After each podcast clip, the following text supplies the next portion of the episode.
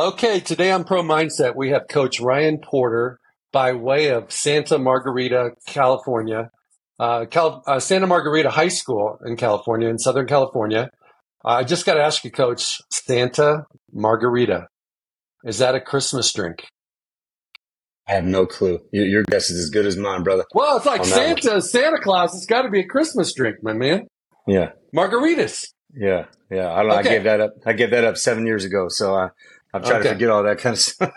That's all right. So yeah, coach yeah. is coach is a uh, pretty uh, nationally known quarterback coach. He coaches. He's the offensive coordinator, quarterback coach at Santa Margarita, which is uh, in the Trinity League in Southern California.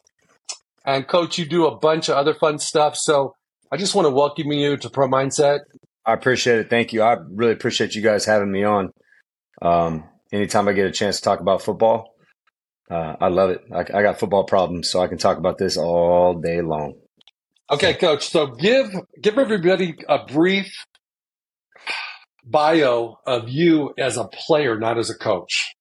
Ooh, do we have enough time? Um, I know, man. You stopped yeah, at a bunch of places. Yeah. So, um, grew up in, in San Bernardino, California, uh, Inland Empire, which is the largest, San Bernardino County is the largest county in the United States. Uh, there's a lot of football out there. Um, rougher area, um, uh, very blue collar. And um, where I come from, you needed this sport to survive. If you didn't have it, there's a good chance you weren't making it out. Um, and, anyways, uh, went to San Gorgonio High School um, and played for Steve Carroll, but he ran double wing, double tight offense, wing T. So got to throw the ball maybe like five times a game. And um, didn't really get any opportunities. Uh, didn't get any opportunities out of high school. So I got one opportunity to walk on to my local junior college at San Bernardino Valley College. Um, and you want to talk about a wake up call for me, where it was very uh, just grateful for the opportunity to be able to put the helmet on, shoulder pads, and I had no doubt. Growing up as a kid, I was going to play pro, college, all that. But when you're when you're hit with that quick, like, wow, okay, this could be over real fast for me. Uh, it, it, it's it's what changed my complete mindset for the rest of my career. Um, being grateful for the opportunity just to be able to play the game one more year. And I walked on with seven string quarterback and I uh, had three or four bounce backs in front of me. And so my second semester, my senior year, I was working as a baseball umpire. I was working at, at, at selling shoes at Foot Action and just to put gas in my car. And I was doing spring practice with San Bernardino Valley College. Anyways, fast forward by spring by summer practice i had moved up the depth chart to like third or fourth. They put me in the scrimmage game uh, against pasadena city college. I got three drives and i scored all three drives. Um, i still had no clue what the hell i was doing. Um, i was just out there but it was an opportunity for me to finally throw the football which i didn't really get to do in high school. Um, we fast forward to the fifth game of the season. We're playing against Chaffey, which was number two in the state and we were down 22 to nothing at halftime and there was 15 schools there to watch Chaffey.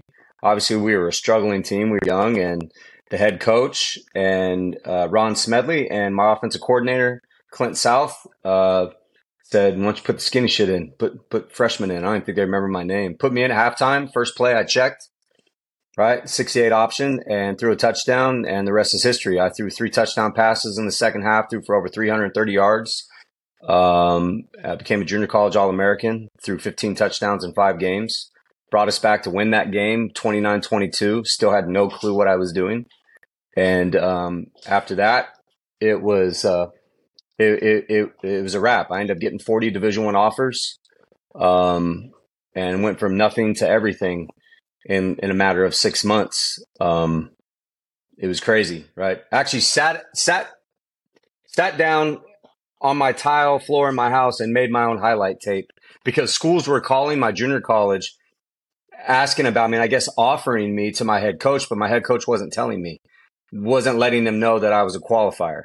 So thank God for my parents coming to the game and, and videoing my game. So then when me and my dad started sending tapes out, they immediately were calling left and right, left and right.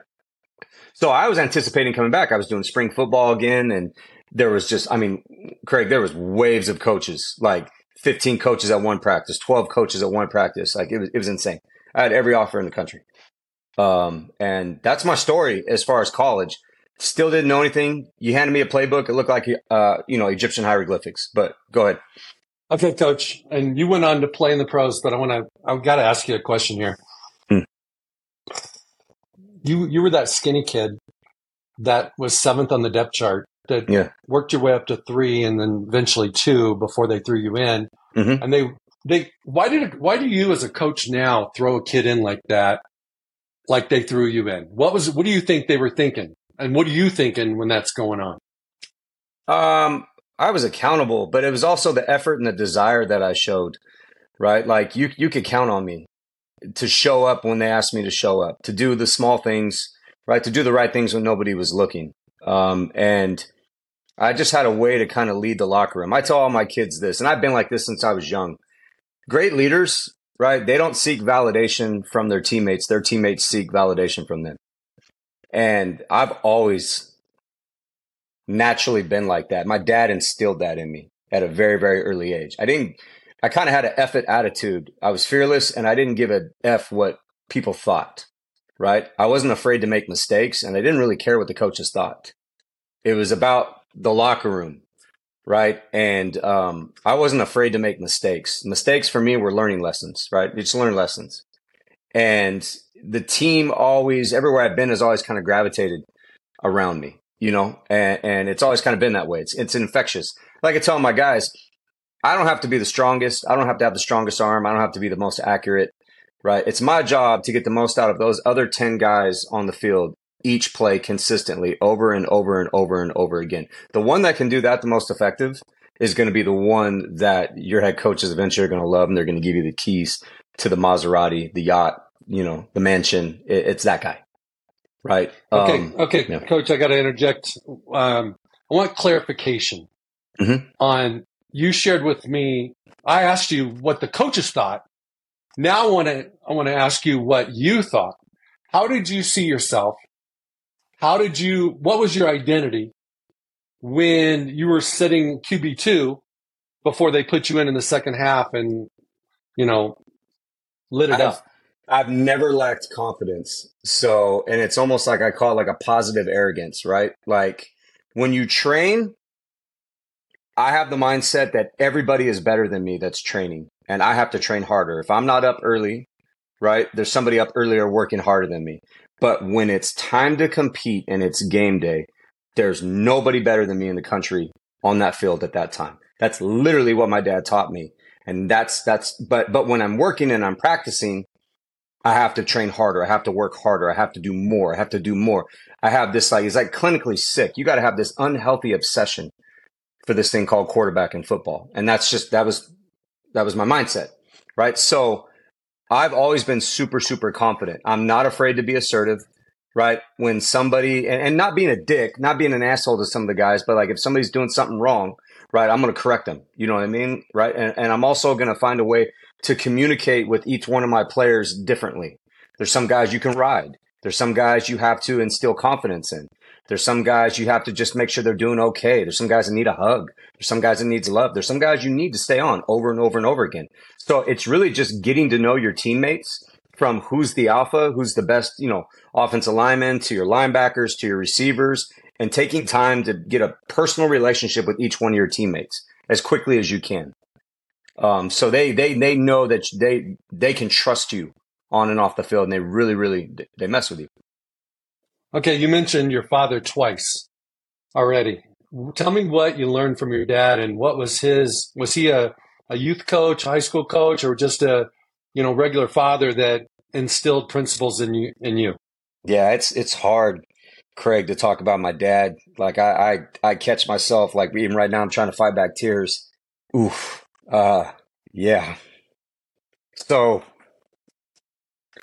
um, sorry guys, lost my dad eight years ago, and um, Vietnam vet, Bronze Star, Purple Heart. Never talked about it. Um, and had, you know, had his faults. Um, but when he was doing the best in his life, he was coaching us kids. Um, you know, he, he, he struggled. The war brought out the ugly side, and uh, you know, and he, he went through a lot, like a lot, a lot. And I understand my dad more now that he's gone than I ever did.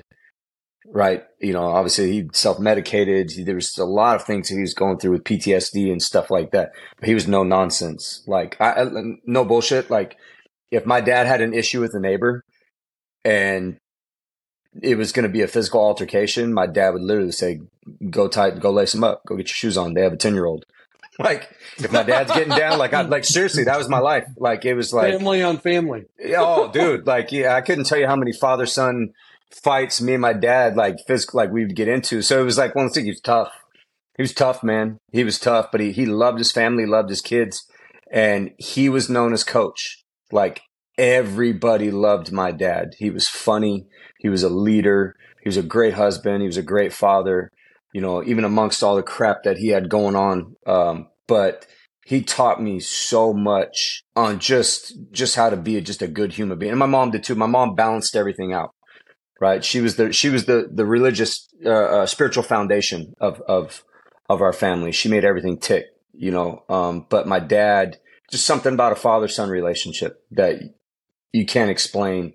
I wanted to do everything that my dad did. The way he tied his shoes, the way he put on his shirt, the kind of deodorant he wore, the toothbrush. I mean, everything my dad did, you, you watched and you just looked up to. He was Superman to you. And I listened to everything that he did. And I think that's why playing football was so important for me because you subconsciously put this pressure on yourself because you see how proud your dad is watching you right on the 40 yard line 10 rows up at the rose bowl playing against drew brees right? Like seeing that kind of stuff and seeing the joy that it brings your family i mean it's it's it's awesome right? It's awesome. When they, they don't expect that kind of stuff from you but like you it, there's no feeling like it. Like throw my first first pro touchdown pass. I got to stand up on the bleacher and throw it to my dad in the crowd. It was one of the greatest moments of my life to be able to do that. That's awesome. Hey, if your father, my, my dad passed away about two years ago. If your father could come back in flesh and have mm-hmm. lunch with you today, mm-hmm. what what would you talk about? Now that you're you have you know your your family's growing, you got two and one on the way. Um, I would talk about him. I would talk about how much I understand him now and how grateful I am for him, and I would apologize for any of the the the headaches that I gave him growing up as a kid. Um, and I would want to talk about whatever he wanted to do or talk about, and just appreciate the time that I would have one more time on Earth with him, and I would just let him know how much I love him and uh, how much I still hear him every day in my voice, even though he's not here. I can hear the things, the quotes, the lessons that he taught me. I, I, I rely on them on a daily basis to bring up my two sons and soon to be daughter in a couple weeks and just say thank you. Like, thank you for everything that you've, you've given me and you're still giving me, even though you're, you're not physically here with us. Okay. So coach, you mentioned that you played at UW University of mm-hmm. Washington. You played in the mm-hmm. Rose Bowl. Mm-hmm. So you went to Washington. Kind of share your experience as a college quarterback. So my experience as a college quarterback was was was a roller coaster. Um, I went to Washington, not really having anybody in my corner. I narrowed down my my my first my final my first four offers were from Iowa State, Michigan State, Kansas State, and Washington, and that's what I I left as my top four since I didn't take official visits in high school, back then you had 10 officials. But since I took them in junior college, you only had five. So I left one open in case I needed to transfer for whatever reason. Um, and I, and out of all the 40, I had 40 division one offers, one division two. I, I, the first four that fell in love with me is who I decided on. Um, Washington wasn't my first choice. Washington was my second choice. I, I verbally committed to Michigan State originally, and that's where my heart was. And this is this is a story I tell all my kids that I train to this day. Love who loves you. Don't love who likes you. Love who loves you. You should treat the recruiting process like a marriage. You date, you get engaged, then you get married, right? And whenever you get down on a knee and tell somebody you're going to marry them, right, you stick to your word, right? And you have two ears. One ear's for God, the other ear's for your parents. And don't let all these other outside influences tell you what you should be doing. But this ear right here is bigger for a reason. It's for God. And it's your life. It's nobody else's life. And me and my mom have hashed it out, but my mom wanted me to go to Washington because it was closer to home. My dad was terminally ill, right? But I just ha- I didn't have that peace or that serenity about that place like I did Michigan State. Michigan State had plans for me. I mean, they were fully, fully invested. College football and just like pro football is just one big complicated math problem. The math was mathing.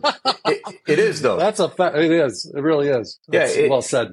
And, and and it's one big math problem. And the math, it was clear as night over there. It did not matter. Like they had they had to play me no matter what. They were I was I was going to get a handful of mulligans over there because they didn't have anybody else. Um and it was like okay, that was going to be a place. Anyways, I go to Washington. Uh, I, I, I still am good friends with the Neuheisels to this day.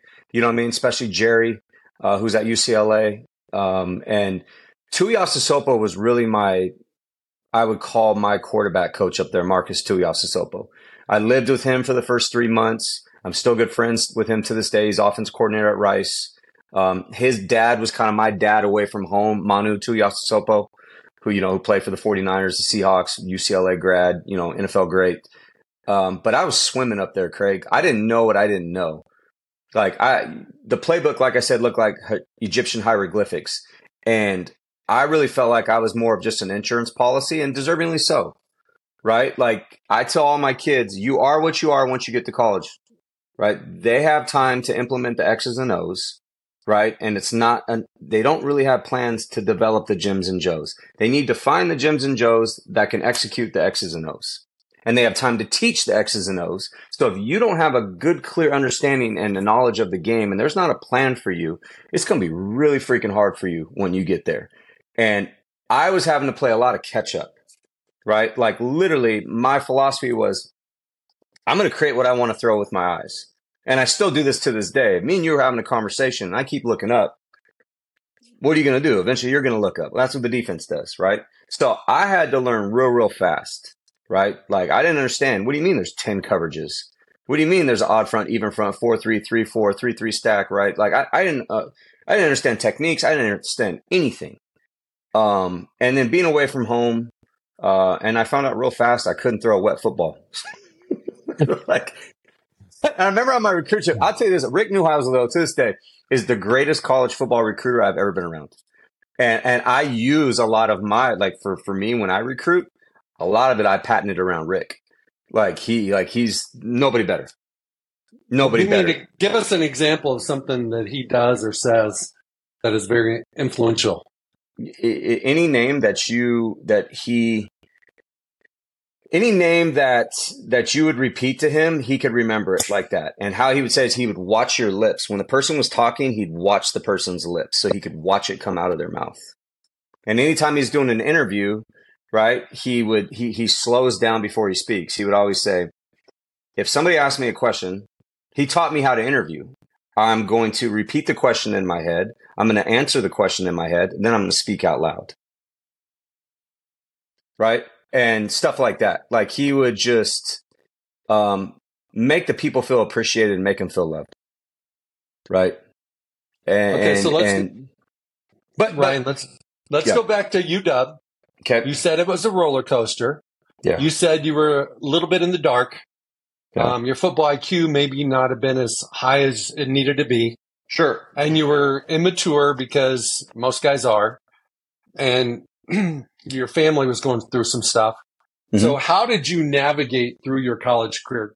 Give, I so, guess the, the best I, thing you could do, best thing you could do, mm-hmm. coach, I'm sorry to inter- interrupt you here, is not a confession.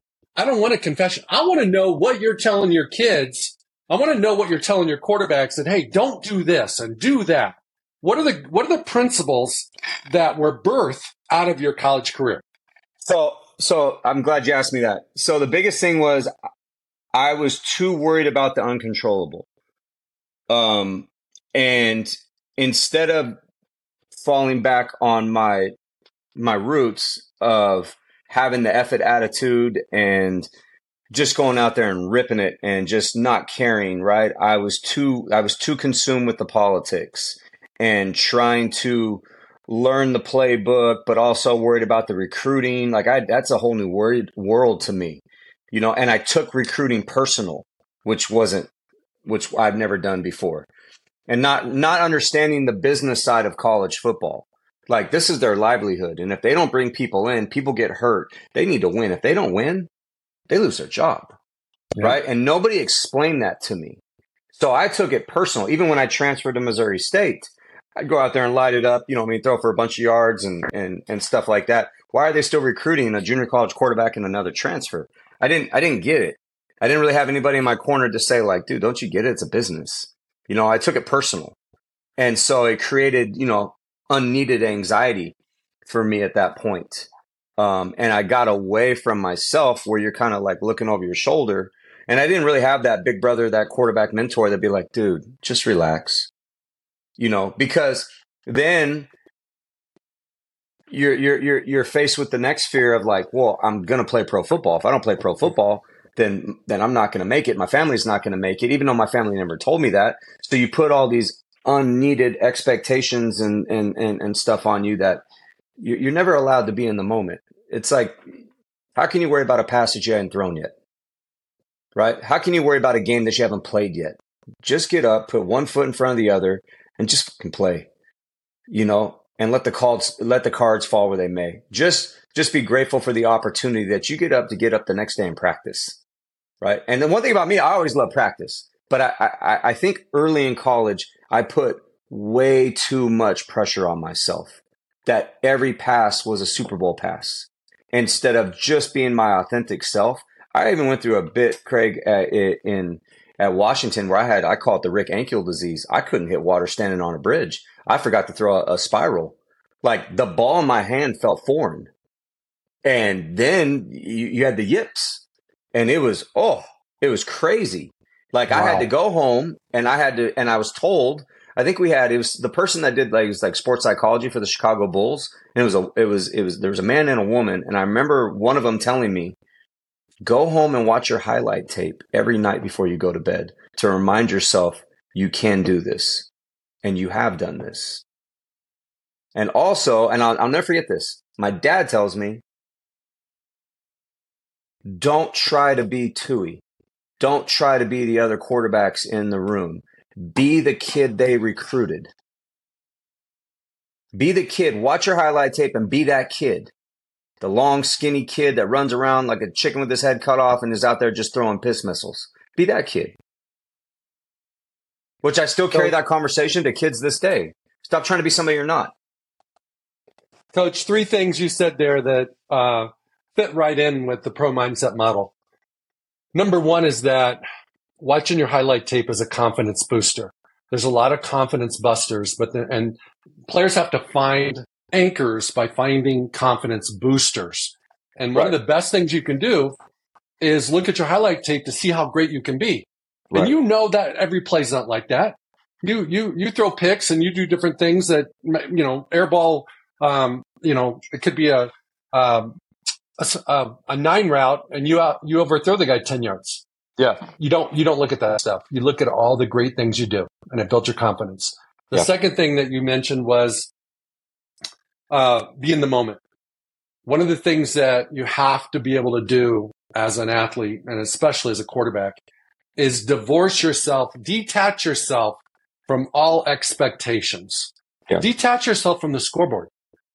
Touchdowns have always been six points. They're always going to be six points. So when you're down 22 points, you can't get it back in one play. So screw the scoreboard and, and, and execute the play. And yeah. then the third thing you talked about is something that I've created in through this pro mindset thing where you have to create a performance container. Think about this concept as a quarterback. You're driving to the game, driving to the stadium, and you're starting to create your performance container. And what goes in it is you and everything for you. And what doesn't come in it is everything that's not for you. So the fact that the coach doesn't really want to start you, but has to because the QB1's hurt, you don't mm-hmm. bring that in. Right.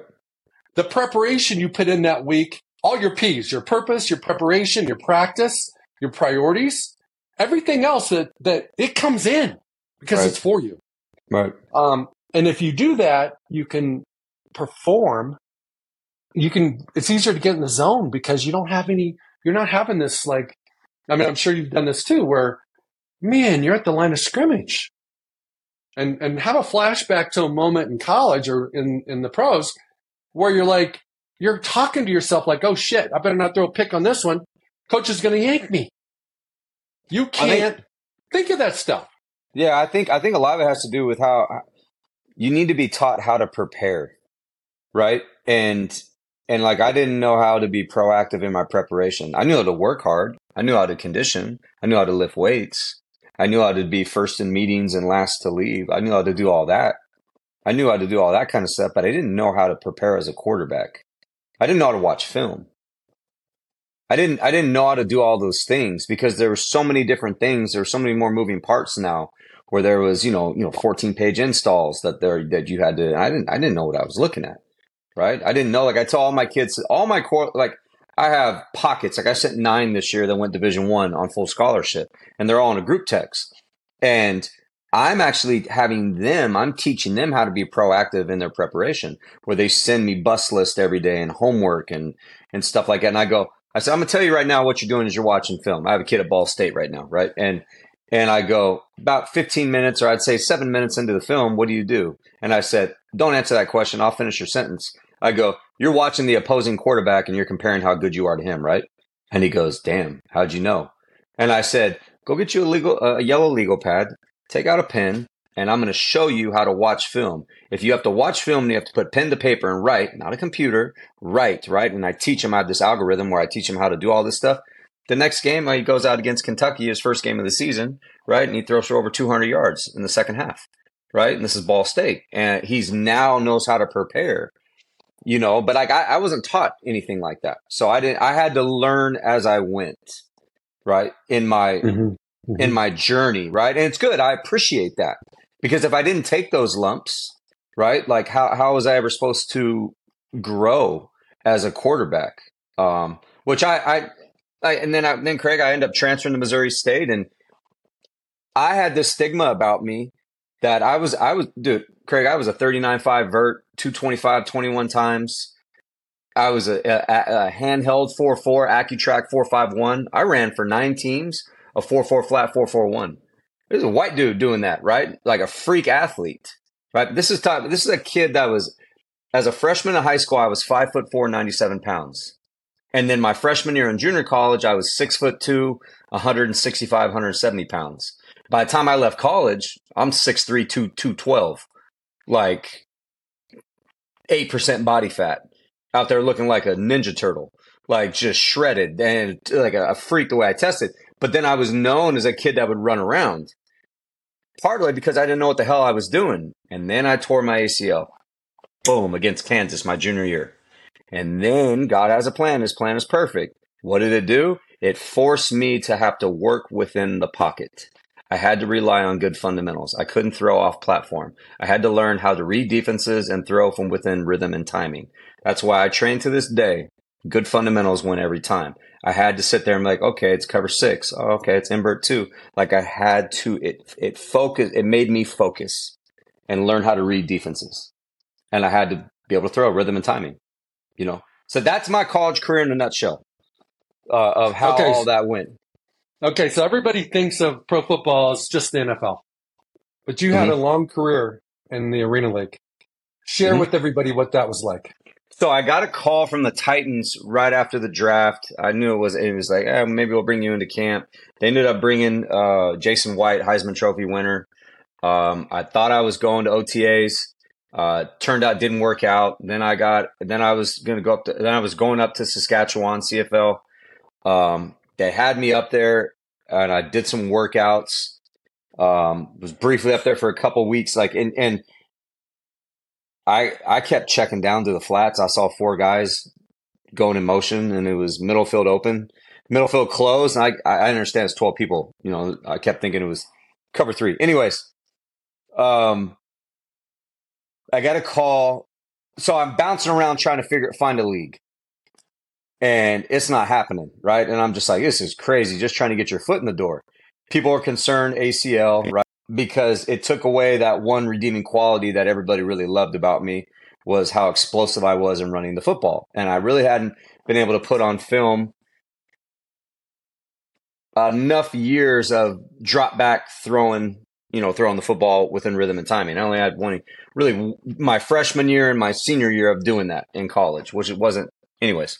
I get a call to do a, a workout for the San Jose SaberCats um, and I remember there was like over 30 quarterbacks, and I just kept cutting in line. I figured there was one plate of food, and that was I was more hungry. like I didn't give a shit. Like I didn't care.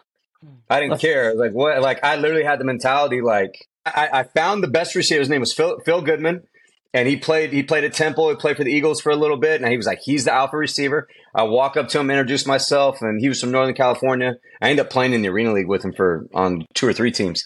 Big 6'3", 220 pound receiver, and I was like, told me his name, and I go, look, here's what I'm about to do. And I was like, you got 40 receivers in line right now. I got 30 some odd quarterbacks. You may have 60 receivers. I said, every time I throw you a pass, I said, I'm going to cut in line. Every every third rep, I'm going to I'm going to step step up. And I says, I don't give a shit what anybody has to say. If they got a problem, I'm look right at them and say, you ain't gonna whoop me. You know what I mean? Like I'm literally gonna be appear to be more crazier. Uh, it's a true story. So you a middle, like, middle linebacker, a middle linebacker mentality. Oh, 100 percent, hundred percent, right? Like, like fearless. And so Phil looks at me and he was like, "Yeah, I mess with you." Right. And so then I got back in that junior college mode again. Right. So, and, and Craig, it worked. And people were like, no, I'm up. And I'd be like, dude, move over. I'm like, Phil, get up, run a curl. You know what I mean? And I'm just doing it over and over. I probably got 35 reps, and all the other quarterbacks got four reps. And so our bet, O'Malley, they come walking up to me and they're laughing because they're watching me literally punk every other grown man quarterback out there. And nobody's saying nothing to me, right? And I'm just like, move aside, right? Which I'm just waiting to get sucker punched, right? By somebody like, I would have done that. Like, that would have been a problem, right? Um, and, uh, uh, they had Mark Grieb, which is an AFL legend, and and so they invited me up a few more times. And the Arena League is is a hard. It's it's a different game to learn. There was a there was a young man there. I don't remember his name. He was a DB that was already signed with the developmental league, which is AF2, the Arena Football Two League, um, which is like the AAA, which most people had to play at least one year before they went up to the actual AFL just to learn the game. And he called a coach by the name of Fred Biletnikoff. Fred Biletnikoff Jr., which is actually Fred Biletnikoff's son. Um, and the rest is history. Freddie B brings me up, sends me a contract, sends him his film, and um, I get there and I'm four quarterbacks, two returners, one of two rookies. He knew the rookie's dad, and how I made that team. You ready for this? I volunteered to run down on kickoff. Mm-hmm. And he looked at me like I was one of the last two people. And I was like, look, man, I'll wash fucking toilets. Excuse my language. Like, I was like, I'm not working a regular job yet. Like, I was like, he was like, look, he goes, I got to cut Fernie and I got to cut this other kid. And one's a returner. And he's bringing Scott Rislov in for who played for the Bengals, played for the Nashville Kats. And he goes, why should I remember he sat me in a hotel room and he goes, why should I sign you? Like, why should I take a chance on you? And and I was like, I mean, I guess I don't I don't have an answer for you there, coach. Like I'm willing to do whatever. Like you don't you you know that. And he goes, I do know that. And he goes, You want to wear number six or number eleven? I go, six is the devil's number. You know, and he goes, That kind of fits you. And I was like, No, no, no. And he goes, he goes, You know why I signed you, bud? Why I'm gonna offer you this contract and why you're gonna make the team? And I go, No, sir. And he goes, because you were the first kid that volunteered for special teams. In all my years of coaching, I've never seen a quarterback say, Coach, I'll do it. I'll run down. And I was the gunner, Craig. In my wow. first game, I had I had three tackles. I had three tackles my first game, and then the next game I got dumped over the wall, and I fell into two very fat women's lap, and I had beer and popcorn all over me, and and uh, but I ended up starting uh, a handful of games my my rookie year, and then I had a nine year career. Um, and I was the definition of a journeyman. I played for eleven teams in nine years in the Arena Football League. So, dang. Okay, coach, let's bring this back to you've got this. You've been on this journey, mm-hmm. and you've gained all this wisdom, and mm-hmm. you played for lots of different coaches, mm-hmm. lots of different systems, um, every level of football there is: pro, mm-hmm. college, and high school.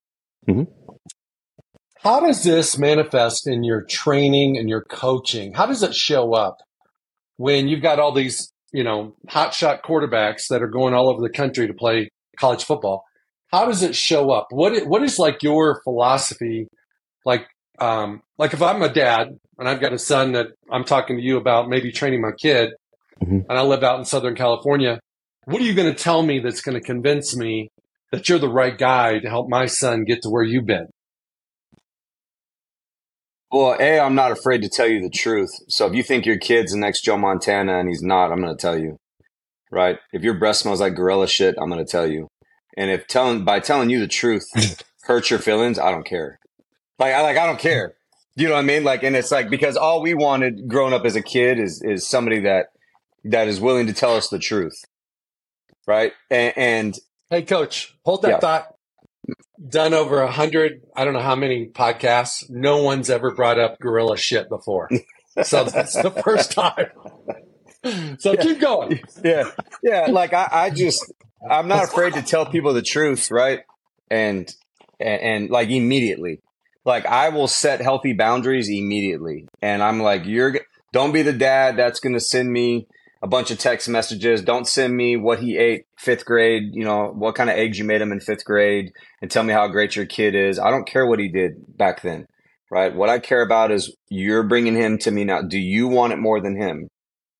Right. And if a kid, I can tell if a kid after he's had one session with me, if he goes back and he's working and training at home. And if he's not working and training at home and I have to keep reteaching every single time, I'll tell him, you're wasting your time, you're wasting your dad's money, you're wasting my time you're not upset. There's there's people that that like football. There's people that love football, and then there's people that are so in love with this game they're like clinically sick. They're they have this unhealthy obsession with it. Mm. Like those are the ones I'm looking for. Yeah. Like like like they're just like their football is a teddy bear, right? They sleep with that thing, like, and it's they can tell you like that's how I was with it, Craig. So like I can tell you that Johnny Unitas wore two numbers, right? And what high school he went to, what numbers he wore in college you know, like where he's from. You know, he's from Pennsylvania, and and what was the first team that cut him? He got cut by the Steelers first before he ended up at the Baltimore Colts. And and what number did he wear? Did he wear number sixteen or did he wear number fourteen at Louisville? He had two jerseys. Like I, am that guy, right? And like those guys that I find, it, it's it's crazy, right? So I used to bet my per diem money in, in airports they would just say random quarterbacks, what high school did or what college did he go to? And I could not only could I tell them what college you went to, I could tell them what number that they were in college. Like that was my Mickey Mouse cartoons in the morning was just studying that position. Anyways, I'm very passionate about this thing called quarterback. It saved my life on three different occasions. It was the glue God God provided the sport, and I, I'm very adamant about this. God provided the sport of football that kept my family together he used it as a tool to keep my family together. My family was going to separate several different times. And by me continually signing new contracts, me getting a scholarship is what my family looked forward to. And it continued to keep my family afloat together. And I put that pressure on myself that I didn't realize till now, a couple years ago. That's why I kept doing it. I didn't want to stop playing because if I was balling, my family was balling. If I was doing good, it gave my something my family something to look forward to, right? Which again caused me some issues too later in life. But if you're a dad coming to me and you're like, why? I know what it looks like, smells like, tastes like, feels like. Been there, done that. I know what it's like to be recruited. I know what it's like to not be recruited. I know what it's like to be the undersized, not get looked at out of high school, and then have to just be grateful for one opportunity. I know how to come out of junior college, I know what it's like to transfer to two different Division One schools. I know what it's like to be cut. I know what it's like to be traded. I know what it's like to be forgotten about. I know what it's like to be worshipped. I know I'm. And there's so many Instagram trainers now out there. You could be anybody you want to be on social media now, right? Because there's somebody in Southwest Idaho that's like, oh my God, he took a picture with such and such. He must have created him. That's why I tell these parents to be very careful. Do your homework. Do your homework. There's a lot of trainers out there that are teaching kids how to build a house that A, have never built one or even lived in one. But just because they took a picture on Instagram, do your homework. Yeah. From your perspective, what is the biggest shock or surprise for families and quarterbacks, like high school kids, period, when they get to college? I mean, they, with the internet and the awareness of, you know, it's a business and NIL, all this stuff going on. Mm-hmm. You would think everybody would be prepared. You would think that, you know, everybody's got a quarterback coach. So, you know, somewhere around the country, you would think they would be prepared. But what is the thing that, even though they prepare, they're still not ready for? Um, there's too many high schools popping up nowadays. So it's creating the transfer portal before the transfer portal. If something doesn't look right, smell like, feel right, taste like, they leave and they go to the high school down the street. Kids are leaving starting jobs to go to other starting jobs for no reason. They're not willing to deal with adversity. Kids nowadays, and mostly parents, are running from adversity more and more, which is poison to their career. The parents and the kids that are willing to deal with the adversity are going to play longer because a lot of these kids and these parents, their egos are being stroked at such a young age, and social media is not helping that, that by the time they face their first real football adversity, they don't know how to deal with it. They're the four year starter, right? They win the little kid Heisman trophy. It's really starting in youth football, Craig, to be honest with you. And it's coaches that have no business coaching these kids that don't know what they're doing and they're wanting the sport to be everything that they wished it was. And they're creating unrealistic expectations for the kids and the parents. But so by the time that they get to high school, right, they they that's all they know. And it's it, it's creating a it's creating a shitstorm. You got the paid for offers. There's there's people out there that are they're charging people for offers. Calling Oklahoma and saying like I can get you an Oklahoma offer. It's going to cost you five thousand dollars. Get the fuck out. Like, are you have you lost your mind? Like that kind of stuff, which is what's ruining the game right now you know, and that's that's the crazy part. So now it's so the parents, the dads, you know, the little the little Johnny the the the, the Johnny heroes that you know maybe were like third string. They they they want water cooler offers. They want to be go back to the office and be like, see, my son just got an offer from Oregon or Oklahoma, and they want to be able to post it. But little, little do they know, their son's still built like fucking Pinocchio, and he's third string, and he looks like he's a, a pee wee kicker. So now they're creating these crazy, unrealistic expectations right? Like mental health, right? So now he's getting just everybody's making fun of him at school because they're like, dude, you're 5'6, 112 pounds. You look like McLovin. Like, what do you mean you got an offer from Florida State? Like, you don't even play on JV, but dad paid five grand to get that. And there's some crooked coaches in colleges that are that are doing that too. You know what I mean? Like, hey, it's crazy. Not to get off on okay. a side tangent, but I think that's a that's an issue that's going on. Well, I'm going to piggyback on what you just said, and and I was talking to an NFL GM this week, and we were talking about the fact that it's going to be a shock for these college kids when once they get to the pros, because in the pros, you're stuck with a three or four year contract and an mm-hmm. option mm-hmm. for first rounders of, of five years. Mm-hmm. You can't leave, you can't hide, you can't transfer, yes, you can't jump, and so I see a huge failure rate, especially at the quarterback position in the NFL, regardless of where they're drafted. And, you know, you've got a, a perfect example at this, you know, up the state from you with Trey Lance and, and Brock Purdy last year. And then this whole, how it unfolded all off season until they traded him to the cow, tra- traded Trey to the Cowboys. But it's like, at the end of the day, head coaches and GMs don't care where you're drafted. Can you play? But it's like guys struggle with dealing with adversity and a lot of these young quarterbacks are having very short careers. I agree with you. But I, I think, too, to also piggyback on that, I think most of these kids, I think quarterback plays is worst I've seen it in the past five years. Like it's getting worse, right? But it's the development. There's no set plans to develop these kids. but it also has to come with the kid. I don't think these kids have good camps around them. There's a lot of kids that don't, where people like you or my, like myself could come in and be like, it's our job to make sure you get to that second and third contract. We help you deal with that adversity. There's too many people that are in it for instant gratification now. We just got to get a first rounder. We got a first rounder, on to the next first rounder, on to the next first rounder, on to the next first rounder. Instead of keeping them there, you're going to go through a Troy Aikman and a Peyton Manning rookie year where you don't win a game and you throw more picks than you are. How do we get you to rebound? How do we how do we become that whisperer? I know how. I could do that. I can do that in my sleep. But there's not enough willing people that are willing to do that because they're on to the next one, on to the next one. Just like recruiting the next up and coming stud freshman, the next first round draft pick. You know, and I think people get enamored with with these trainers that are, you know what I mean? They're they're they're just puppy mill. It's very puppy millish. And so then these kids get washed out right? Because they've never dealt with this type of adversity before. You know, they, you got system quarterbacks and stuff like that. Good quarterbacks turn chicken shit into chicken salad real fast. And they know how. And it's because of it's because of their mindset. It's because of their attitude. Yep, my receivers aren't that good right now. Yep, this scheme doesn't make sense to me. Yep, my offensive line, they're struggling. So now I, as a professional quarterback, I need to create unconscious confidence in my teammates. How do I do this? I need to get the ball out of my hand.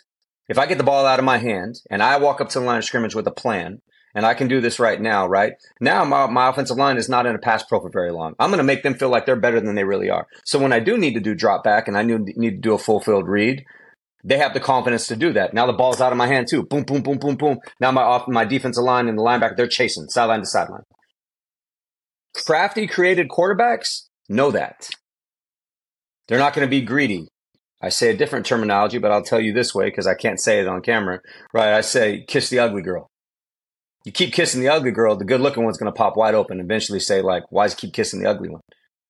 Right. But there's things like that that I don't feel like there's enough people in these quarterbacks' ears telling them that. You can turn bad teams into good teams. You can turn average players into good players. You can turn good players into great players. But it all starts at that position. And it's exactly what your podcast is about. It's a mindset. It's a pro mindset. It's a hundred percent a mindset. How do you do that? Figure it out. There's a way to do it. Focus on the solution, not the problem. Okay, so you have a nine year old son, Gunner. Yes, sir. And you shared with me offline that he's a quarterback. Why in the heck? Why in the heck are you letting him be a quarterback? I, and how in the um heck are you going to coach him? I, am not. I'm not trying to. I'm going to show you though. I'm. give me two seconds. Give me two seconds. I'm going to show you the one that I'm going to. I'm going to show you the one that you need to watch out for right here. This one right here is gonna be the gunslinger, a hundred percent riot right here. Say hi. Say hi, bud. Hey, dude. That's the one. Yeah, that's that's definitely he he's the one that's already shooting baskets, hitting the ball, not with the tee, throwing the football, saying good ball, uh, and stuff like that. Like that's yeah. So, um, okay, he just had to get his camera time real fast because he's upset no, it's all good. It's yeah. all good. That's that's cool. How so Gunner, he? he's he's one. He's going to be two in uh in January. But yeah, Gunner wants to play quarterback, and I'm trying to talk him out of it. I don't I don't want him to play quarterback. Um, but is his personality is his personality a good fit for the position? I don't know. Or is yet. it too early to tell? I don't know yet. This, and I this is what I tell people. I wanted to play running back growing up. My dad told me I was a quarterback. I tell people this all the time. The position picks you, you don't pick the position. And I'm a firm believer in that. You have two boys yourself, right? Yep. It works out this way every time. And just tell you my experience. I was eight years old. My dad took me when I played for the San Bernardino Chargers. And my dad says, You're a quarterback. They had everybody line up and race. I was the fastest kid. They had everybody line up, throw a football. I threw it further than everybody. Then they had everybody remember five things. And who can remember the, fi- the, the fastest, right? The quickest and get everybody lined up right. It was me, right? And then they had uh, a returning kid who was a 10 year old come back. I'll never forget. I forget his name, but he had a red helmet on for whatever reason. And at the end of practice, they asked me where my dad was. And I went and pointed at my dad. And my dad's laughing. And they grabbed the number 12 jersey and they handed it to my dad. They said, You're going to be our quarterback. And I fucking cried like a baby. I cried. I wanted to be a running back. And my dad just laughed at me and said, Son, I told you. My dad was a quarterback, right? He was just like, I can just see it. I've known since you've been two or three years old that's this was going to be you. And honestly, Craig, after I played that year, I've never played anything else. And it's it's it's the mindset like if the game's on the line, I want the ball in my hand. I want to be the one responsible if we win and even if we lose. I'm okay with that. I can take that. It's okay. I want to be the one that's responsible for this. Right? Okay, uh, so you said your dad your dad recognized you as a quarterback at a young age and you're mm-hmm. you know by you saying what you said about Gunner, that that tells me you're still not sure about him. Um, but it still may be too premature. But it's like, what? How do you? How? Like, if you're a dad out there and you, you know, your son plays football and you want him to be a quarterback or don't want him to be a quarterback, give kind of a brief synopsis of what what does that look like and smell like and feel like? You know, what attributes does a young man have that make him a good fit for that position? So I, I think you can tell at an early age that somebody that, that's obsessed with sport right? Or anything that they do. Like I just got Gunner back. Like obviously Gunner's from a previous marriage and we just got him back the past two years. So we've seen a dramatic shift in how he's starting to like sports. He was raised the complete opposite of us, where there was no sports in his life. There was no God in his life. So now he's come back and it's, it's church and sp- it's church football, soccer, church football, soccer. That's being driven into him, right? And he loves it. He's the ball boy. So these are things that I don't bring him to training with me. He asks to go to training with me. I try to say, you're not a quarterback. He says, dad, I am a quarterback. So I'm still trying to figure out if, if it's something that he's doing because he wants to be attached to dad, which is fine, or if this is something he really has a passion, right? And I say, if this is something you want to do, then I'm going to give you some non negotiables. If you want to be successful at this, you're to go outside and throw the ball and practice your footwork, your transitional two, three, four, five against a brick wall for 20 minutes at least a day, and then go do your soccer kicks for 20 minutes. If you can show me that you want to do that, I'll know you're serious about this. And he was like, well, What do you mean? I was like, That's what I was doing. I was doing that and I didn't have a coach. I was out there thrown into the chain link fence. I was out there hitting, you know, hitting baseballs. I was doing all that on my own without my dad having to tell me to do it because I was obsessed. That's what my one, that's what my two year old's doing right now. My two year old, you know what he tells me the first thing in the morning? He doesn't tell me I love you. You know what he's, Craig, honest to God, you know what he says? Touchdown. Like he throws up his hands and he says touchdown. Swear to God. touchdown, he's, right? He's going to need therapy pretty soon. oh, oh dude. He says touchdown. And he doesn't call me dad, he calls me ugly, right? like, touchdown ugly. Like it's, it's, I swear to you, I swear to God. Right. That's funny. And, and he'll throw a ball at me. He'll grab a ball. And when he sees me, he runs and he looks to grab a baseball or football. He'll throw it at me and he'll look at me and he'll say, good ball. And he'll walk away with this cocky look. And I'm going, that's how I know that one. I think, I think Gunner's going to be the Joey Bosa. I think Gunner's going to be like your oldest. He's going to come off the edge and he's just going to ruin quarterbacks' days because Gunner runs like a deer. Gunner has this spring to him he's going to be six four, six five, maybe even six six, and like that's what he is on the soccer field. He is. I call him the worm. He's the disruptor. Like he's a problem for everybody on the on, on the soccer field. He's sly tackling. He's running through goalies' lives. He's kicking kids. Like he is just he he's aggressive. He's the most fearless kid on the field. He's he's a defensive guy. Yeah, That's he's, he's he leads with his physicality instead Correct. of his mind.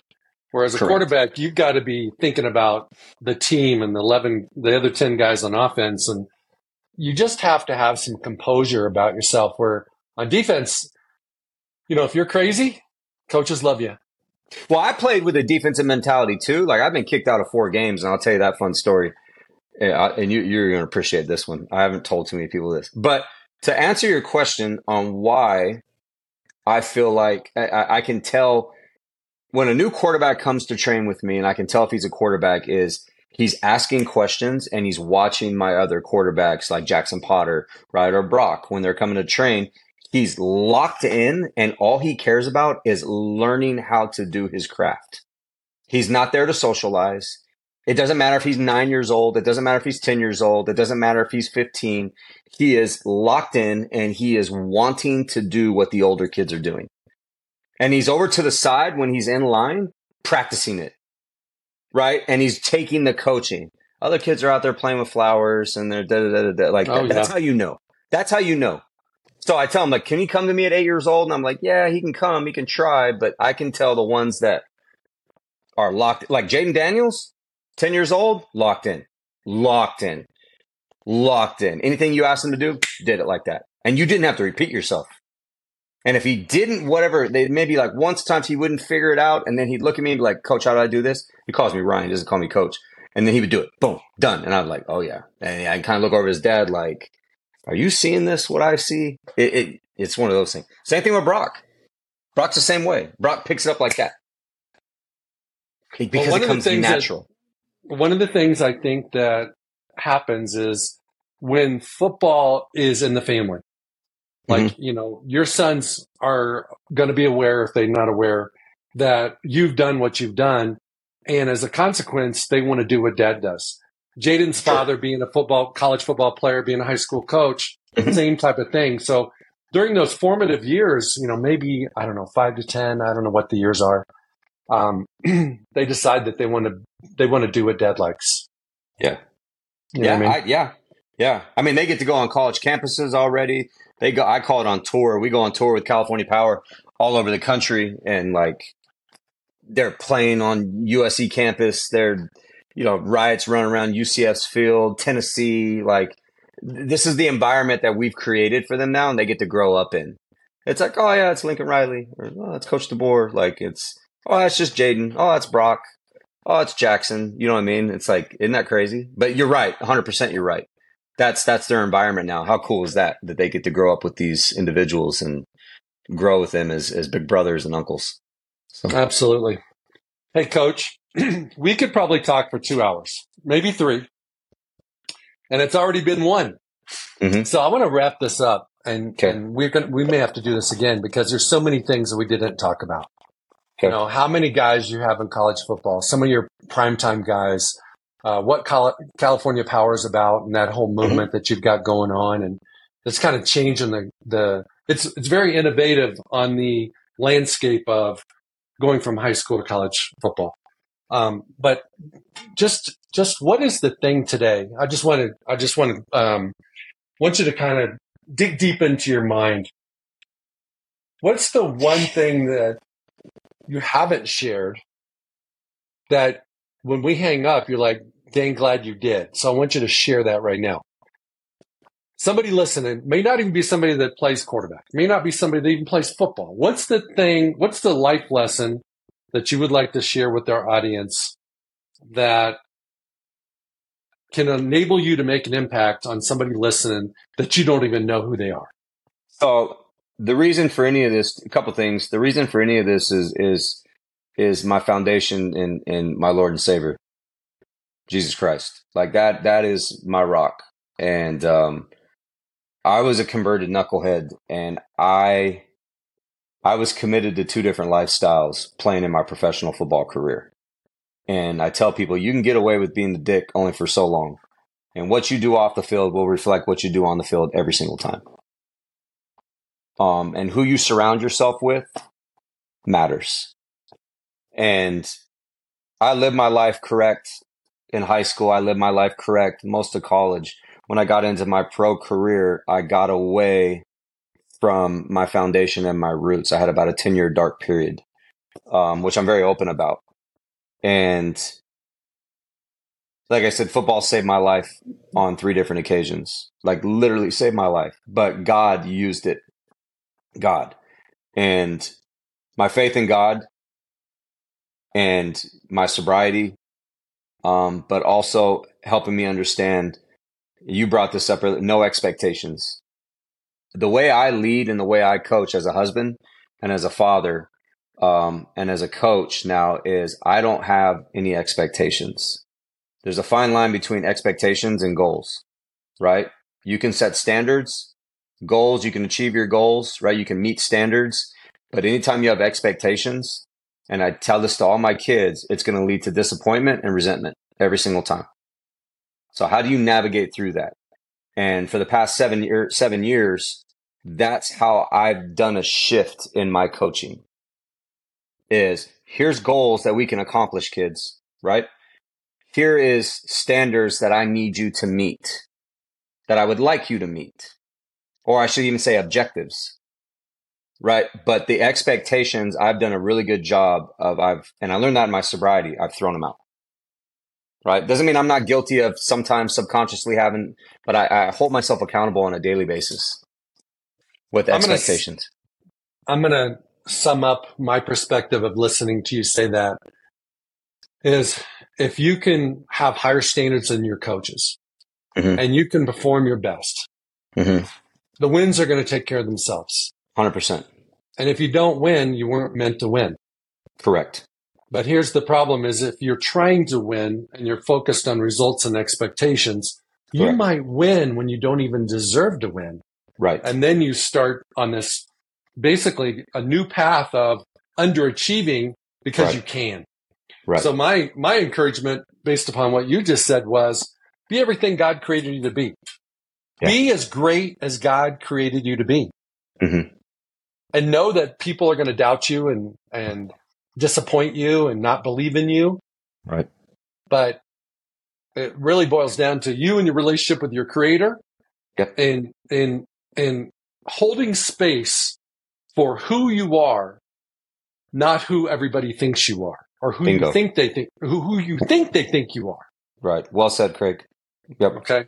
Hey, I want to thank you for being on Pro Mindset today, taking yep. time out of your busy schedule. Good luck tonight. You probably play a game tonight. Survive. Friday. Yep. yeah. And good luck with all your coaching and your family. And I know you got this baby coming in a few weeks. Good luck with that too. Appreciate yeah. it. Listen, I appreciate you having me on and just you know how much I love you guys, love your family, love your son. Um, and thank you so much for for the opportunity to, to, get to talk ball and about my life. So thank you, Craig. Craig Domann, the host of Pro Mindset Podcast. I want to thank you for listening or watching today's show. And you can catch us every week on the normal social media platforms like YouTube, Facebook, Instagram, and all the listening uh, podcast platforms. I hope you enjoyed today's show. And more importantly, I hope you gained a pro mindset insight. Please be sure to rate and review Pro Mindset Podcast. And I look forward to catching up with you on our next show.